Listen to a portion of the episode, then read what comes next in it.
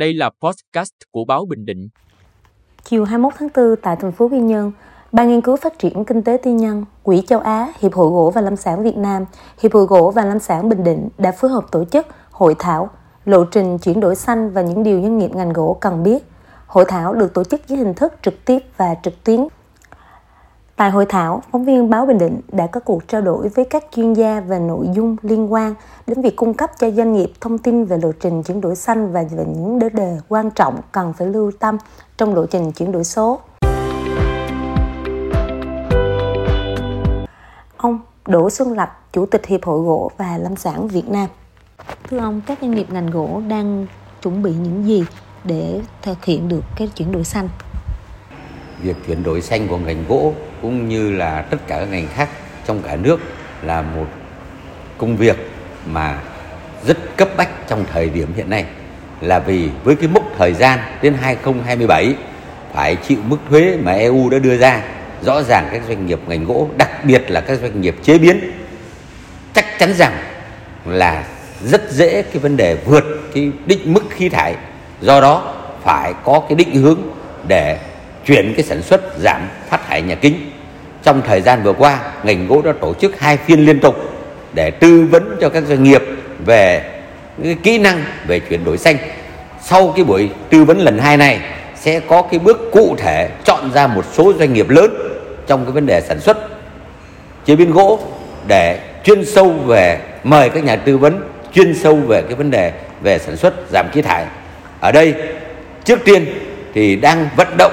một số các cái quỹ một số các cái tổ chức quốc tế về môi trường hỗ trợ một phần kinh phí để hỗ trợ tư vấn cho các doanh nghiệp trong vấn đề chuyển đổi xanh đối với các doanh nghiệp đây là một cái vấn đề rất lớn và một vấn xuyên suốt của ngành gỗ trong cái thời gian tới phải hành động và hành động thật tích cực để đáp ứng yêu cầu trong tình hình về vấn đề giảm khí thải nhà kính.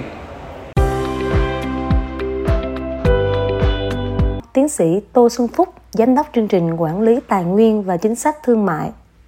tổ chức Forest Trends của Mỹ với tổng quan về các loại thị trường tín chỉ carbon trên toàn cầu, một số chính sách liên quan đến thị trường tín chỉ carbon ở Việt Nam – cách thức giao dịch, cơ hội và những lưu ý cho doanh nghiệp ngành gỗ khi tham gia thị trường carbon. Thưa ông, thị trường carbon đã xuất hiện trên thế giới từ lâu. Doanh nghiệp Việt Nam cần làm gì để tham gia thị trường này? Thì uh, cái tín chỉ carbon hiện tại bây giờ nó đang được hoạt động trên hai cái cơ chế, một là thị trường carbon tự nguyện và thứ hai là thị trường carbon bắt buộc. Từ khía cạnh uh, khối tư nhân á, thì là các doanh nghiệp Việt Nam có thể tham gia vào thị trường carbon tự nguyện theo cái cách là um,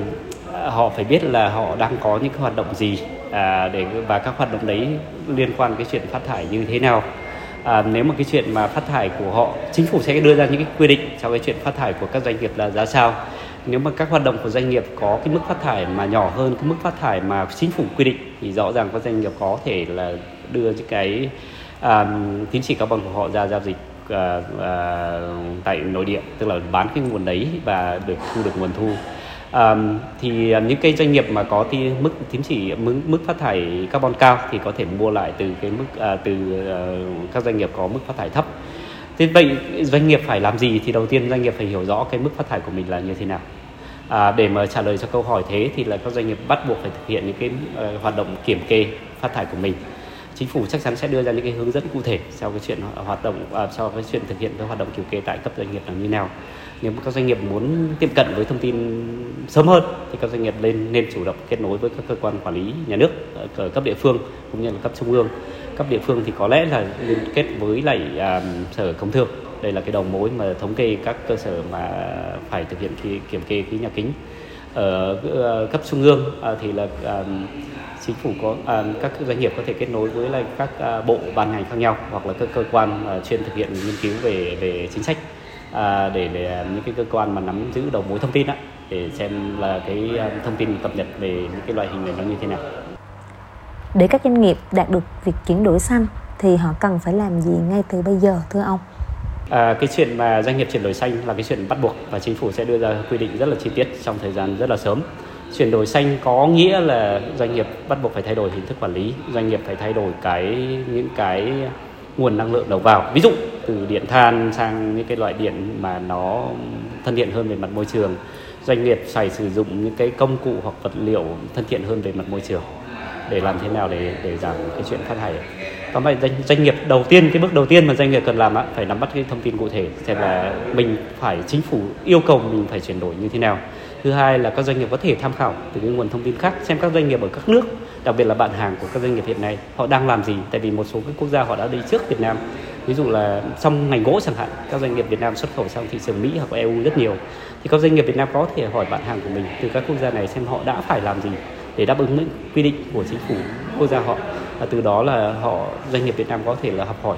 từ những cái hoạt động cụ thể của của các của các đối tác của mình. Tóm lại hay, có hai kênh thông tin mà các doanh nghiệp Việt Nam nên xúc tiến. Thứ nhất là tiếp cận với các cơ quan quản lý nhà nước, xem là những cái yêu cầu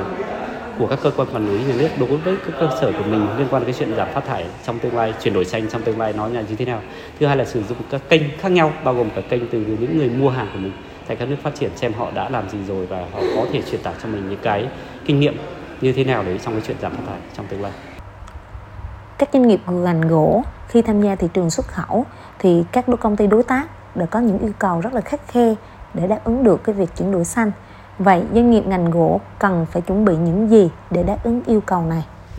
Các doanh nghiệp ngành gỗ thì thực ra là phải đáp ứng hai cái tiêu chí uh, khi mà tham gia những cái thị trường đặc biệt là thị trường khó tính. Thứ nhất là uh, phải đảm bảo là những cái sản phẩm của mình phải đảm bảo tính hợp pháp. Thì là những cái quy định về hợp pháp của sản phẩm thì đã có rất là rõ rồi. Chính phủ Việt Nam quy định rất là rõ rồi làm thế nào để đáp ứng cái đấy. Thì các doanh nghiệp Việt Nam đang thực hiện cái đấy rất là tương tương đối tốt rồi. Còn cái quy định thứ hai là cái quy định mà cái hàm lượng phát thải trong cái sản phẩm mà các doanh nghiệp Việt Nam phát thải à, xuất khẩu thì là phải đáp ứng được những cái quy định của những cái thị trường xuất khẩu ờ, ở trên thị trường nhập khẩu họ quy định. Hiện tại bây giờ mới EU mới bắt đầu đưa ra những cái quy định này và đang trong quá trình bắt đầu thực hiện. Do vậy là những cái quy định cụ thể đến góc độ doanh nghiệp của Việt Nam thì cũng hiện tại bây giờ chưa có. Thì các doanh các doanh nghiệp có thể đi tiên phong bằng cách là liên kết trực tiếp với lại các đối tác của mình bên nước ngoài, hỏi họ xem là cần phải chuẩn bị những những cái gì trong thời gian tới. Các doanh nghiệp của Việt Nam cũng có thể liên kết với lại các cơ quan quản lý nhà nước ở cấp trung ương hoặc là các đơn vị nghiên cứu chính sách, đặc biệt là những nghiên cứu chính sách trong ngành và có liên quan trực tiếp đến chuyển đổi xanh và giảm phát thải xem là mình cần nên làm cái gì. Hiện tại bây giờ những thông tin đây là những thông tin rất mới và để mà nắm bắt được cơ hội cũng như là giảm rủi ro, trong tương lai thì các doanh nghiệp nên tiếp cận với thông tin càng sớm càng tốt. Ông Vũ Chí Công, trưởng phòng cao cấp về môi trường xã hội quản trị của Vina Capital với lộ trình chuyển đổi xanh và doanh nghiệp gỗ uh, và những trụ cột chính. Thưa ông, hiện nay việc chuyển đổi xanh là một xu hướng của nhiều doanh nghiệp, đặc biệt là doanh nghiệp gỗ.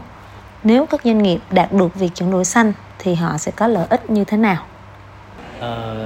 như tôi có nói là có hai cái nhân tố để uh, tác động đến cái quá trình chuyển đổi xanh của các doanh nghiệp đặc biệt là các doanh nghiệp ngành gỗ ở Việt Nam. Thứ nhất là yêu cầu của các bên đầu tư các nhà đầu tư khi họ quyết định uh, đầu tư vào một doanh nghiệp nào đó thì họ yêu cầu là các doanh nghiệp đó cần phải thực hiện những cái yếu tố về E về S về G trong đó là có chuyển đổi xanh. Và Uh, thứ hai là các cái bên mua hàng doanh nghiệp ngành gỗ thì đặc biệt là ví dụ như đồ gỗ nội thất chẳng hạn hoặc là viên nén gỗ chẳng hạn. Khi chúng ta xuất sang những cái thị trường của các nước đang phát triển các nước đã phát triển hoặc là châu Âu thì họ đều có những cái tiêu chuẩn rất là nghiêm ngặt về xuất xứ nguồn gốc của gỗ như thế nào có từ đến từ hoạt động phá rừng hay không uh, cái chuỗi giá trị ngành gỗ có mang lại giá trị cho cộng đồng hay không và chính trị FSC có hay không nguồn gốc sở hữu đất có minh bạch hay không. Thì tất cả những cái yếu tố đó làm cho những cái doanh nghiệp muốn uh, thực hiện cần phải thực hiện chuyển đổi xanh để có thể uh, đáp ứng được những yêu cầu của các bên mua hàng và các nhà đầu tư. Thế thì khi mà có các cái doanh nghiệp nào mà đi tiên phong thực hiện cái chuyển đổi xanh trước và thực hiện những cái yêu cầu về các bên mua trước thì họ sẽ có nhiều cơ hội hơn và nhiều cơ hội sớm hơn để tiếp cận với những cái nguồn vốn quốc tế hoặc là tiếp cận với các cái bên mua quốc tế. Thì đó hoàn toàn là một tôi nhìn thấy là một lợi ích của của, doanh nghiệp. Ngoài ra thì cái câu chuyện về tín chỉ carbon uh, hiện nay cũng đang khá là mới và khá là nhiều cơ hội cho Việt Nam đặc biệt là Việt Nam có cái diện tích rừng rất là lớn. Thì những cái doanh nghiệp nào mà sở hữu cái diện tích rừng lớn thì hoàn toàn có thể tính đến câu chuyện là uh, tạo ra những cái tín chỉ carbon cho doanh nghiệp của mình để có thể bán và tạo ra những cái giá trị thặng dư. Ông có thể cho biết uh, để các doanh nghiệp ngành gỗ đạt được việc chuyển đổi xanh thì phải lưu ý những việc gì? À, tôi nghĩ là các doanh nghiệp gỗ nên thực hiện nó một cách bài bản à, bắt đầu từ việc là thay đổi nhận thức của ban lãnh đạo sau đó là ờ, cần có sẽ thiết lập một cái bộ phận chuyên trách về uh, thực hiện chuyển đổi xanh cho doanh nghiệp hoặc là chuyên trách thực hiện về phát triển bền vững cho doanh nghiệp thì cái bộ phận đó nên là những người được đào tạo bài bản họ có kiến thức có chuyên môn và họ có cập nhật về những cái xu thế mới những cái yêu cầu của các bên mua hoặc là các bên đối tác quốc tế để có thể tích hợp vào những cái uh, chiến lược và những cái hoạt động kinh doanh của doanh nghiệp. Ừ. Thưa ông, doanh nghiệp gỗ ở Việt Nam có những thuận lợi như thế nào trong việc chuyển đổi xanh? Tín chỉ carbon như tôi vừa nói là cái diện tích rừng của Việt Nam rất là lớn và cái diện tích đó chúng ta có thể tạo ra được cái cái uh, nguồn tín chỉ carbon rất là lớn à, thì uh, ok dạ, dạ. À, rồi. vâng ngoài cái diện tích rừng lớn ra thì là uh, chúng ta có rất là nhiều cộng đồng uh, người dân còn nghèo người dân bản địa còn nghèo. Chính vì vậy mà khi các bên mua quốc tế mà họ tìm mua những cái lượng tín chỉ carbon rừng chẳng hạn thì họ cũng ưu tiên cho những cái đất nước mà có cộng đồng người dân uh, người người dân tộc uh, hoặc là người dân ở bản địa còn nghèo để họ uh, muốn khuyến khích cái nguồn ngân sách của họ dùng để cho những cái dự án mà có tạo ra giá trị cho cộng đồng. Chính vì vậy mà những cái đất nước như là Việt Nam chúng ta thì cũng sẽ được ưu tiên và cái tín chỉ carbon gọi là có chất lượng sẽ cao hơn các cái nước khác.